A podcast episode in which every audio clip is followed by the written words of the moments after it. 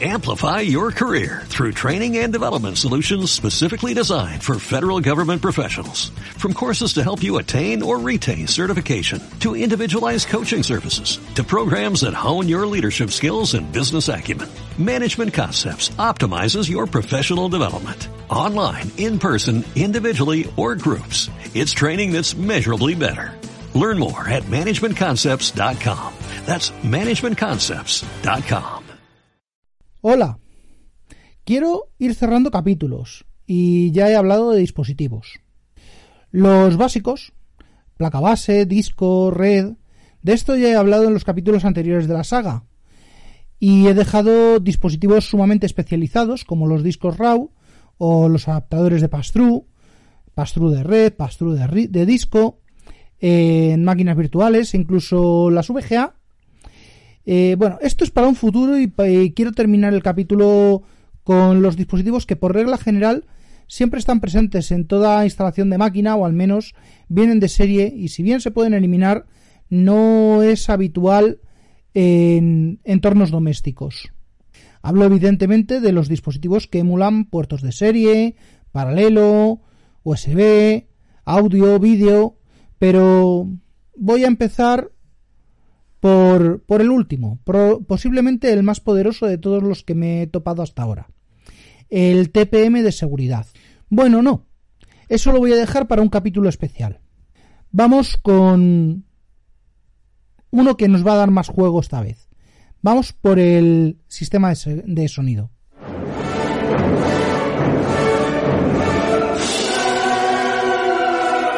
Bienvenidos a Yo Virtualizador.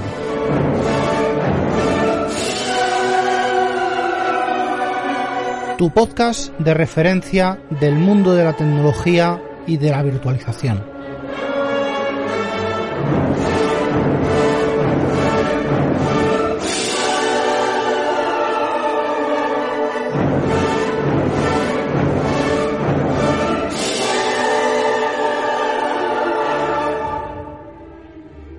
Todos sabemos un poco de historia de cacharros que pitaban o que enviaban el sonido sintético por el mismo canal que el vídeo con una conexión RF.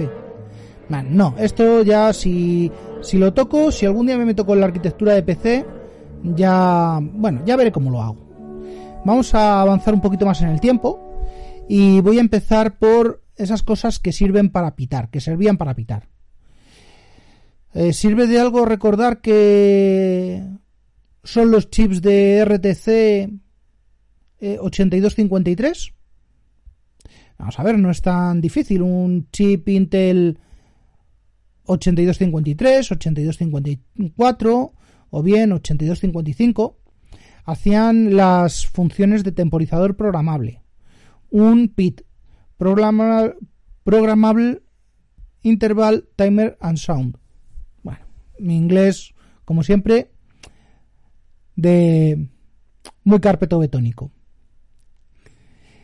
Básicamente, estos se componían de tres osciladores, bueno, hasta cinco en el 8255, y estos osciladores estaban mapeados en los puertos 40H eh, en la interfaz BIOS. Además, el canal 2 estaba mapeado a una puerta I, una AND gate, en la dirección 61H, y su salida es de onda cuadrada. Bueno, realmente podemos modular lo que queramos porque en esa frecuencia eh, tenemos una frecuencia base de 1,193-182 MHz. realmente son casi 1200 kHz. Y bueno, como creo que me estoy yendo, no voy a decir cómo se programaba esto en ensamblador. Eso va a quedar cuando me meta con historia o arquitectura o con algo de eso. La interfaz 21H, el API de 2, intentó simplificar esto. De hecho, todos los sistemas, Unix sobre todo, intentaron simplificar mucho las cosas. Y con el estándar ASCII de los años 70, basta con enviar a la pantalla el carácter 07H bueno, recordemos que los 32 primeros caracteres de la tabla ASCII son comunes a todas las tablas Unicode. Realmente Unicode son los, 200, los 128 primeros caracteres de ASCII, pero los 32 primeros no son caracteres imprimibles. No se pueden sacar por impresora. Ah, sí, se pueden sacar por impresora con cómico resultado, pero bueno. Bueno, pues ¿qué pasa con el Carter 07H? Se llama en sistema Unix eh, Visual Bell. En la antigüedad emitía un pitido, mm, como por ejemplo cuando estamos en Bash y mm, tecleamos cuatro o cinco veces mm, mal algo y se queda trancado y empieza a pitar, o directamente empieza a parpadear el fondo de la consola que, tenga, que tenemos. Eso es el Carter 07H. Bueno, pues con la BIOS y ASCII, simplificando todo, los pitidos, estos pitidos están bien para, para control y demás historias. Pero ¿es posible hacer música de una forma sencilla? Bueno, sencilla ya os digo yo que no. Es más, como lo entendí a las bravas y me ayudó Rafa RFO de Leña al Mono a, comprenderlo, eh, tanto lo que hacía yo en Basic o C a mediados de los 90, programando el, el PIT de RTC por medio de las propias primitivas de los lenguajes de alto nivel, es decir, frecuencia entre frecuencia de la nota, emitir, y bueno, esto consume una cantidad de recursos inasumible. Incluso a día de hoy estos recursos son inasumibles. Y sobre todo de CPU en primer plano nada menos. Bueno, imaginaros la programación de videojuegos con este mecanismo. Totalmente inasumible. Por suerte, desde Amiga y otros, pero principalmente Amiga, se fue desarrollando el uso de chips específicos como la que llegó de mano del IBM al universo PC, la IBM Music Feature Card. Mejor es inglés, mejor. Si bien ya existía la MPU 401, el MIDI, a mí me encantaba, esto no era del agrado de mucha gente y había menos programadores por la labor de trabajar con MIDI que con moduladores de frecuencias y sintetizadores. Tanto llegó a ser que los primeros mm, móviles eh, polifónicos, estamos hablando de teléfonos, no sé, de la época del Nokia 2110 y compañía, se programaban en, en MIDI monofónico. Y no fue hasta que se incorporó algún sintetizador de voz, perdón, de música, eh, que llegasen los primero los politonos de MIDI multipista y posteriormente ya los MP3 o MP4 o M4A o llamadlo como queráis de sistemas de teléfonos mucho más modernos. Bueno, esto pasó también en la época del PC. Pasó con el Yamaha YM2164. Esto era un grandioso invento encapsulado en 24 patillas DIL. Estos son las famosas cucarachas. ¿Vale? Un chip con un peine de patillas por un lado, otro peine de patillas por otro y un punto marcando la patilla número uno. Bueno, pues con esto eh, llegó la posibilidad de generar 8 canales u 8 pistas. y después siguió la evolución. En la carrera de diferentes fabricantes, diferentes integradores más bien, y siempre arrastras de los fabricantes de instrumentos digitales, pues em, podemos encontrar a, a Gus, a Gravis Ultrasound, a Roland, a Yamaha, a Delib. Todos se quedaron por el camino con grandes ideas y mercados muy concretos hasta la irrupción de las tarjetas Sound Blaster. Creative es un fabricante que supo posicionar enormemente sus productos por un motivo. Sus controladores eran fáciles de instalar y de configurar. Bueno, supongo que todos recordamos que los controladores en esa época eran un TSR, unas variables de entorno y se acabó. Con Gus o con Roland había que hilar mucho más fino, porque tenían más miga, pero aquí el TSR vivía de las variables de ambiente y que se podían modificar en tiempo real, sin reinicios. Ojo, vamos a ver, estamos hablando de, de que en esos tiempos el botón de reset seguía siendo el segundo más tocado, o el primero en mi caso, porque los juegos en gran medida enseguida hicieron uso de, de esta interfaz, de la interfaz de, de Creative. De hecho, en la configuración de casi todos los juegos en los que he jugado, eh, siempre había dos opciones, Sound Blaster y Gravis Ultrasound. Estamos hablando de una época pre-Windows, porque la evolución no para. Y tener una tarjeta ISA consumiendo una IRQ o varias y una DMA o varias, que podían ser usadas de otra manera o compartidas, pues no era lo más óptimo. Desde luego no era lo más óptimo para lo que se avecinaba. Además de, eh, de que esas tarjetas ya empezaban a controlar servicios, como por ejemplo un puerto IDE para el CD-ROM, o un modem, un fax. Eh, incluso yo recuerdo tarjetas que tenían zócalos para expansión de ROM o eh, sockets de eh, memoria de 30 contactos, memoria de la de la época de los 486. Bueno, después de esto llegó el plug and pray. Sí, enchufa y reza, como bien lo demostró cierto ricachón en una demo de presentación de Windows 95. Llegaron Windows 95 y 98, que fueron especialmente amables con el sistema ISA, con las placas con slot de esos largos negros, no tan largos como BESA, pero eh, sí. De todo esto ya hablaré en un futuro. Eh, pues eso, que ya hablaré de arquitecturas eh, arcaicas en un futuro. ¿Por dónde iba? Así que, bueno, que con Windows NT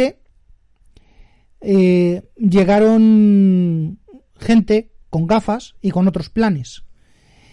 Y en Linux, pues teníamos OSS, el Open Sound System, para integrar los drivers en módulos de, del kernel en ejecución.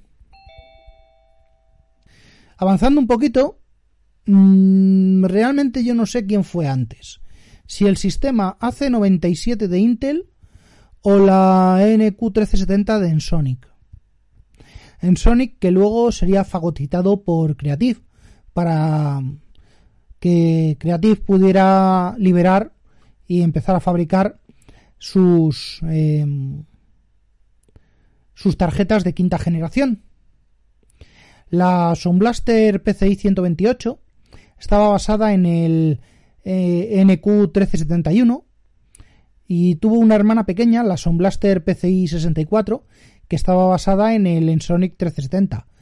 Eh, bueno, yo la 1371 la compré a los pocos días de su llegada a España, a finales de 1998. En aquella época yo trabajaba en una tienda de ordenadores que, si algún día tengo tiempo, ya comentaré cómo conseguí ese, ese trabajo. Bueno. El paso a PCI supuso dos problemas y para cierta gente lo vio así, para algunos una solución. La solución fue el fin del soporte para dos y para muchos juegos que aún se jugaban en dos también para programas de edición de sonido y sobre todo sobre todo fue un problema para Linux. Yo en Linux por aquella época mm, no había saltado todavía a distribuciones un poquito más modernas, seguía trasteando entre Slackware, probablemente ya hubiera empezado a tocar eh, Red Hat de la época o Mandrake, Mandri, bueno, como se llamase. Y bueno, por aquella época yo tenía que compilar mis propios kernels, porque mi equipo tenía una Sound Blaster AW64 ISA, una Sound Blaster PCI 128, una tarjeta de radio FM de Tulip, de esta ya hablaré algún día, una tarjeta divisora de juegos con dos puertos MIDI. Y una gráfica que no sé si era aún la S3 Birs PCI de 2 megas o ya fue la S3 Trio AGP.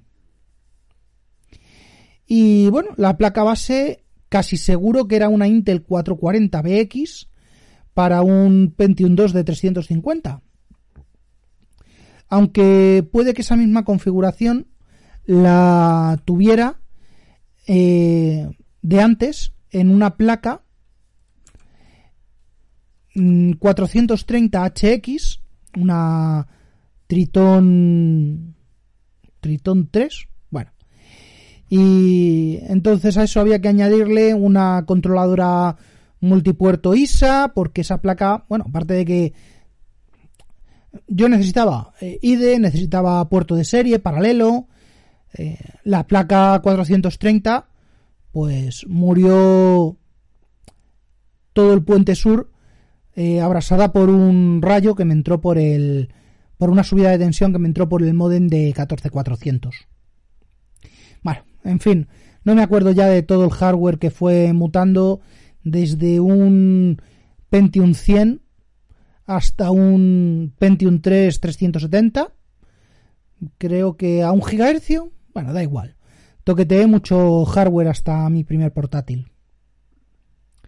¿Por dónde iba? Ah, sí, por Linux. Bueno, en Linux en esa época, eh, bueno, pues Slackware, las primeras Red Hat, eh, kernel 2.0 y 2.2, para echar a andar el sonido por la Sound Blaster 128, que era la que tenía con los altavoces puestos, que la AW64 era para grabación y síntesis por potencia y por el MIDI más que nada. pues había que añadir en estos kernels el parche de ALSA al kernel y compilarlo. Y sí, yo parcheaba y compilaba mi propio kernel desde, desde origen. Bueno, ALSA no es la empresa de autobuses. ALSA es el Advanced Linux Sound Architecture. Y eran los drivers nuevos, avanzados, y aún no en el kernel por obra y gracia de un tal Alan Cox, por lo que tengo entendido, que no quiso meterlos hasta no sé qué iteración del kernel 2.4. Poco más o menos que como ahora, con la evolución actual y... Bueno, pues eso. De hecho, entre los módulos actuales, todo ese hardware que os he ido contando sigue teniendo su lugar y su módulo, pero ya nadie compila el kernel. Y se usa el de la distribución, el que viene de los repositorios, porque patata. En servidores tiene sentido, pero en gente en, en desktop, en escritorio, o en gente con prisas, pues la verdad es que no. Bueno, me lío y me dejo llevar y, y se va a quedar para otro día el resto de esto. Vamos a terminar con el audio porque si no... Bueno, estaba por la llegada del audio en tarjetas PCI, la llegada de Windows 2000, el kernel 2.4 a Linux y la hora de olvidarnos de MS2 y de tres grandes eh, modelos con, con el audio en el mercado. El modelo mm, el modelo de tarjetas basado en, el, en la arquitectura AC97 de Intel rompió la compatibilidad con las tarjetas de sonido para dos, con lo que quien quisiera necesitaba tarjetas ISA o PCI de Sound Blaster hasta que Sound Blaster empezó a cambiar su política y también cortó esto. Por otro lado, los integradores con el nuevo formato ATX lo vieron todo muy claro. Tarjeta de sonido en placa, eh, conectores integrados, el que quiera algo más, a pasar por caja y hardware adicional. Y configuración adicional que a saber si se pegaría de cabezazos con las nuevas e incipientes necesidades del USB o de tarjetas de red. Eso dejó de lado a la mayoría de las tarjetas. Y si bien seguían instalando tarjetas como la Creative Life 5.1 con su obvio propósito, a la mayoría de los usuarios les bastaba con la AC97 o las nuevas HD Audio que vendría después, eh, UAA, Universal Audio Architecture. Pero vamos, la conoceréis como HD Audio de toda la vida.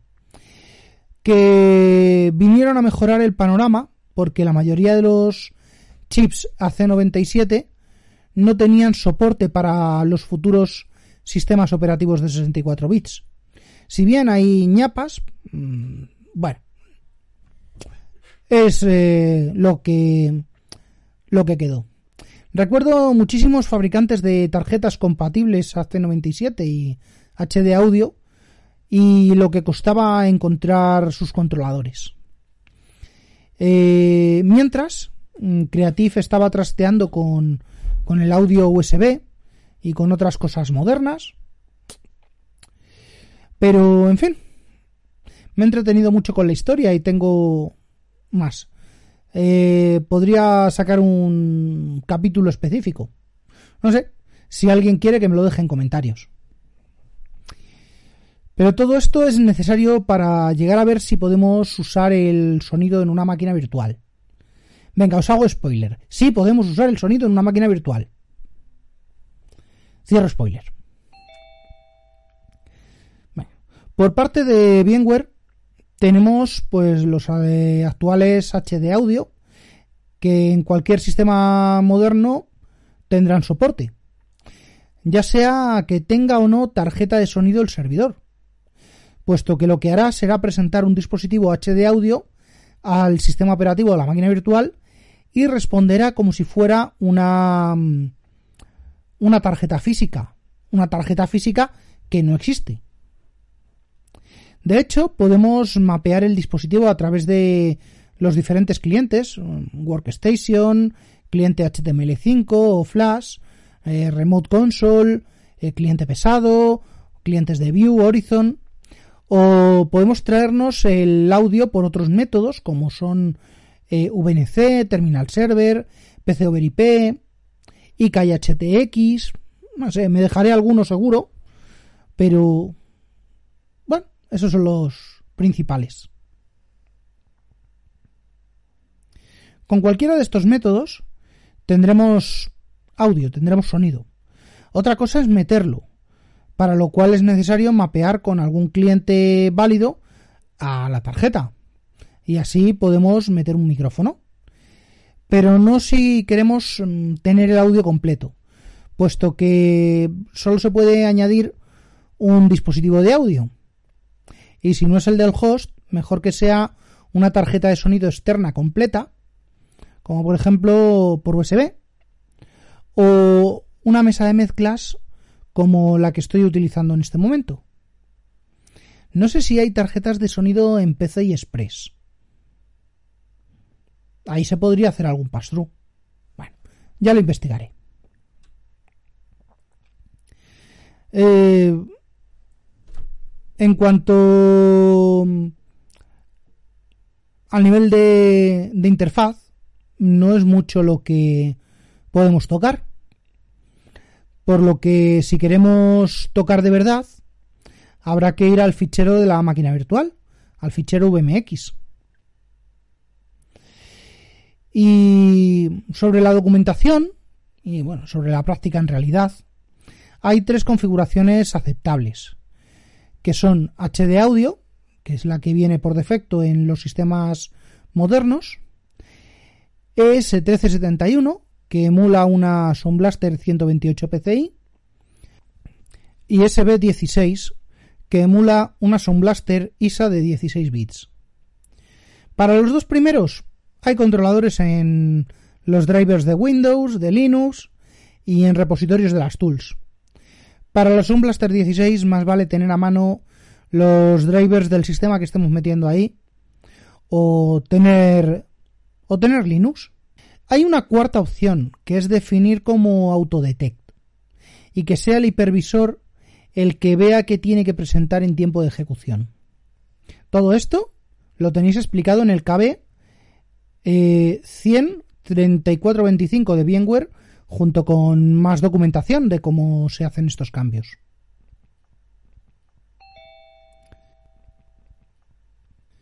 En Hyper-V, la verdad es que pocos se han molestado. Y como solo soporta los sistemas soportados por sus fabricantes, poco retro vamos a poder hacer, sobre todo si usamos Gen 2. Con Gen 1 tocará tener algo de suerte, puesto que instalar 2, 95 o NT no garantiza que podamos usar nada de sonido. De hecho, yo no lo he conseguido.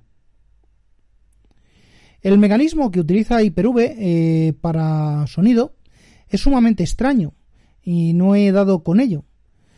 Eh, transmitiendo por la conexión de consola remota o de terminal server el sonido producido en la máquina, pues no sé de bien de dónde viene. Es una suerte de pass-through de la tarjeta de sonido. A nivel de dispositivos, ni dispositivo sintético, ni PCI, ni ISA, no, no hay rastro y desde luego por mi parte tampoco hay ganas de investigar eh, mucho más en algo que ni Microsoft ha, documentado. Donde más descontrol y variedad hay es en, en, VirtualBox, en VirtualBox. ¿Y por qué? Pues por su escasa, dispersa y descontrolada documentación. Pero sin embargo siempre encuentro algo, y es en la documentación de la línea de comandos, donde está casi todo. Con la gestión de máquinas virtuales por línea de comandos, podemos definir tanto el dispositivo, en el host sería o ninguno, none, null, de sound, OSS, alsa, pulse y core audio que esto sería donde vamos a mapear la tarjeta de sonido. Con esto puedo elegir eh, la tarjeta por la que va a salir. Y también podemos elegir controladoras. AC97, HDA, SB16, igual que en VMware. Y podemos elegir un codec. Esto sí que no me lo esperaba codec Stack 9700, AD 1980, Stack 9221 o SB16. Seguro que tiene su utilidad decirle a una VM que su tarjeta es una cosa, pero que tiene que usar otra.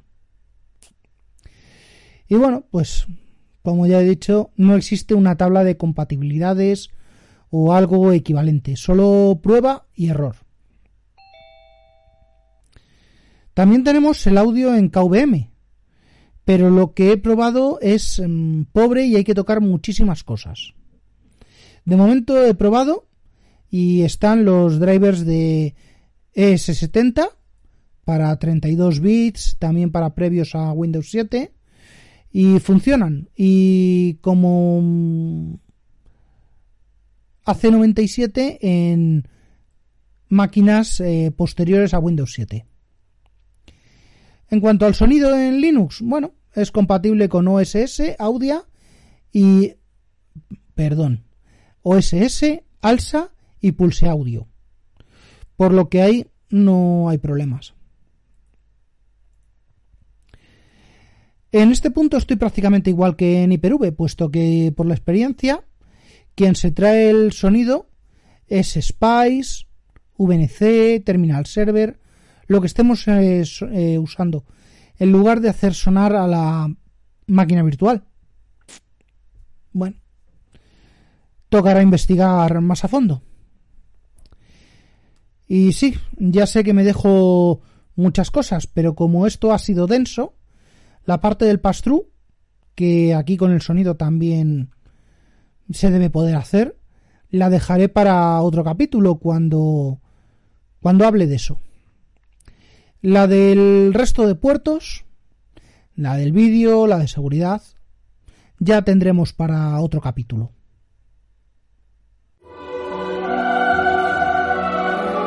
Y hasta aquí el capítulo de hoy de Yo Virtualizador, podcast asociado a la red de sospechosos habituales.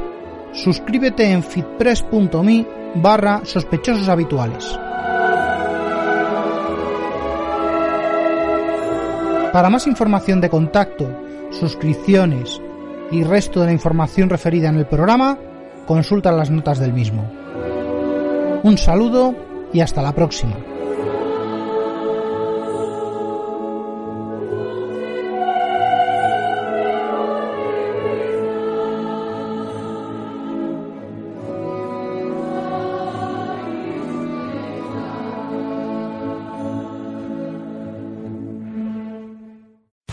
Amplify your career through training and development solutions specifically designed for federal government professionals. From courses to help you attain or retain certification, to individualized coaching services, to programs that hone your leadership skills and business acumen, Management Concepts optimizes your professional development. Online, in person, individually, or groups, it's training that's measurably better.